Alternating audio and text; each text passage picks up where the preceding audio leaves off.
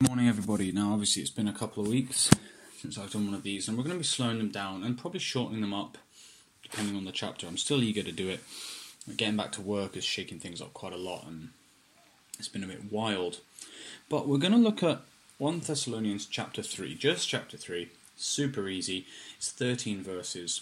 So, what I want you to do, pause this, go and read 1 Thessalonians chapter 3, all 13 verses and make some thoughts and then come back to me. Fantastic. Right, we're going to break it down into three chunks. The first six verses, 6 to 9, and then 11 to 13. So, take what you read from the first six verses of chapter 3 and think about what stands out. And then think about what you can learn from what Paul is saying. Now, I came across with three major points for this. The first one is that it is incredibly important to disciple people so that you can not not fob the job off to them but so that you as a Christian or as a leader in whatever capacity it is can have a trusted group of people who are going to continue the work when you can't. So Paul is saying he's stuck he's stuck in Athens and he sends Timothy to see what's going on in the Thessa, in the Thessaly church. Now, if Timothy was a crook uh, and a guy with low moral character who didn't understand the gospel, he could have gone taught the Thessalonian church a load of crazy stuff, which would have caused more problems. But Timothy, if you've ever read Timothy, you know he's trusted, he's knowledgeable, he's very spiritually sound, he understands Christianity. It is so important that we teach young Christians, new Christians, and even Christians who've been there for a while but maybe need a bit of a shake up, that we teach people what the Bible's actually saying, the ethics of the Bible, um, the what is expected as a Christian, and not just to try and fill seats and make things all happy all the time. We're not going to be here forever. Our children need to know what it is we believe and why, and hopefully, even more, maybe they'll even do it better than we will. It's really discipleship is so very important. And the second thing that really stood out to me, as it always does with Paul's letters, is in uh, verse 3 and 4. Trials, he says, so that no one would be unsettled by these trials, for you know quite well that we are destined for them. The Christian, the believer, whose heart and soul is for Christ and not for the world, will suffer. I listened to an interesting other podcast which featured Tom Wright, who was a very, very good theologian. He was the former bishop of Durham, I want to say. And he made this like distinction that only Western Christians have a problem with suffering. And he's not saying that people who suffer in poorer countries don't have a problem with it. not at all. But he's saying that the concept that when you're a Christian, life might go badly for you and things might go badly. The concept that suffering exists for the Christian seems to be completely at odds with the Western worldview. And so we try and create a Christianity in the West that seems to suggest that suffering will not take place, and failure will not take place, and poverty will not take place under Christ. When Christ returns, this is true. But Paul is very clear if you are a Christian, living the Christian faith, expect trials.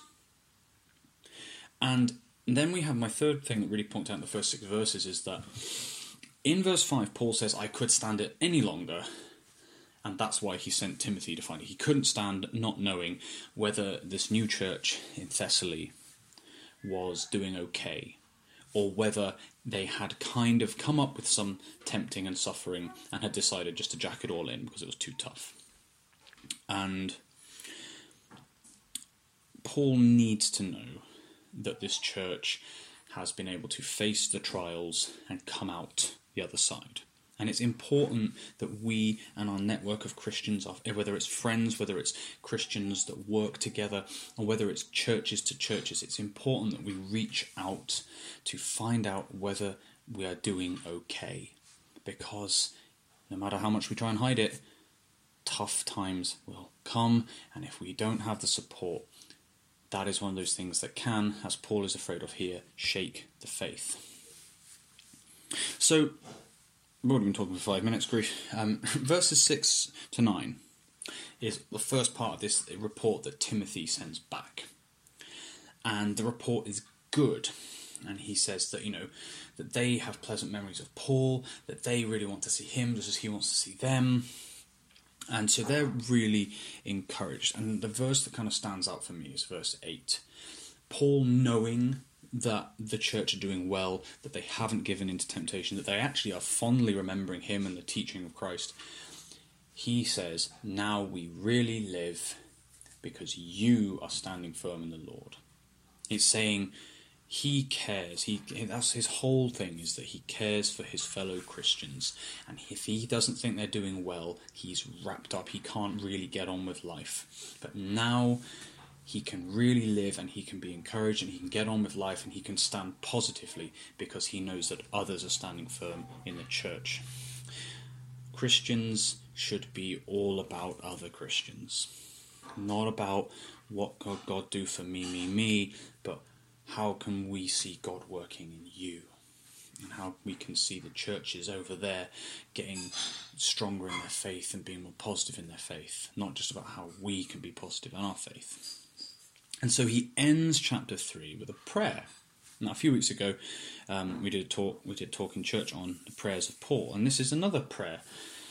Um, so, if you want to just reread verses uh, eleven to thirteen, which is the bulk of the prayer, he says, May our God and Father Himself and our Lord Jesus clear the way for us to come to you.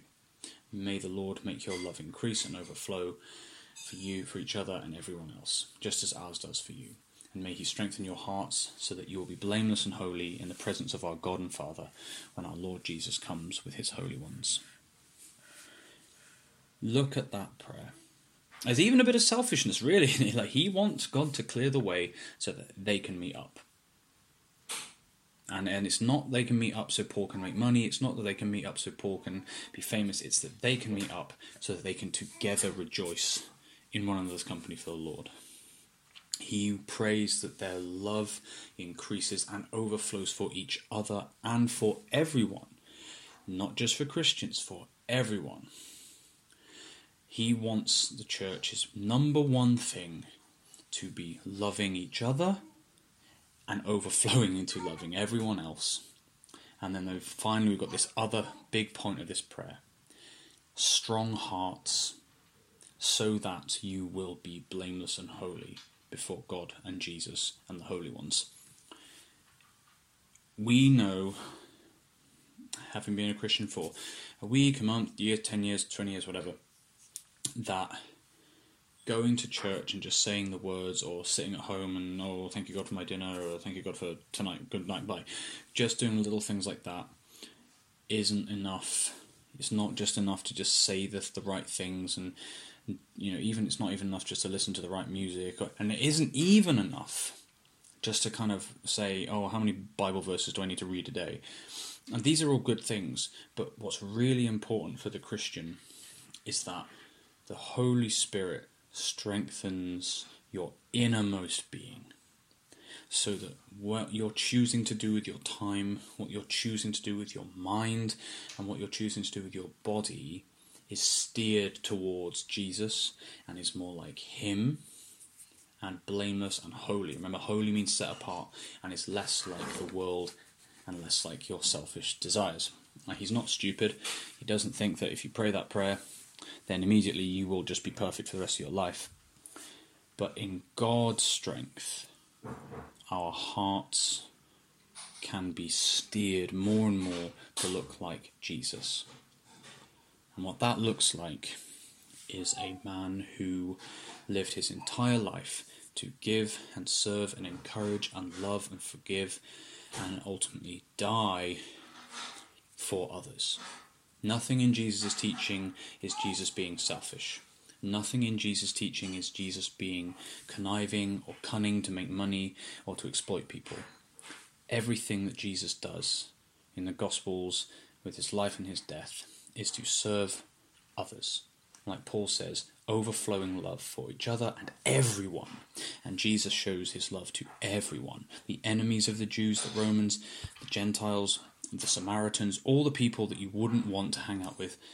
Jesus has love for them, and he doesn't condemn them, he doesn't attack them, he goes and spends time with them to show them that the heart of God cares. So may God strengthen your hearts so that you will be steered towards being more like Jesus. Hey, and that's 1 Thessalonians chapter 3. If, uh, if you have any thoughts, if you have any uh, questions, queries, comments, anything you don't agree with, hit me up.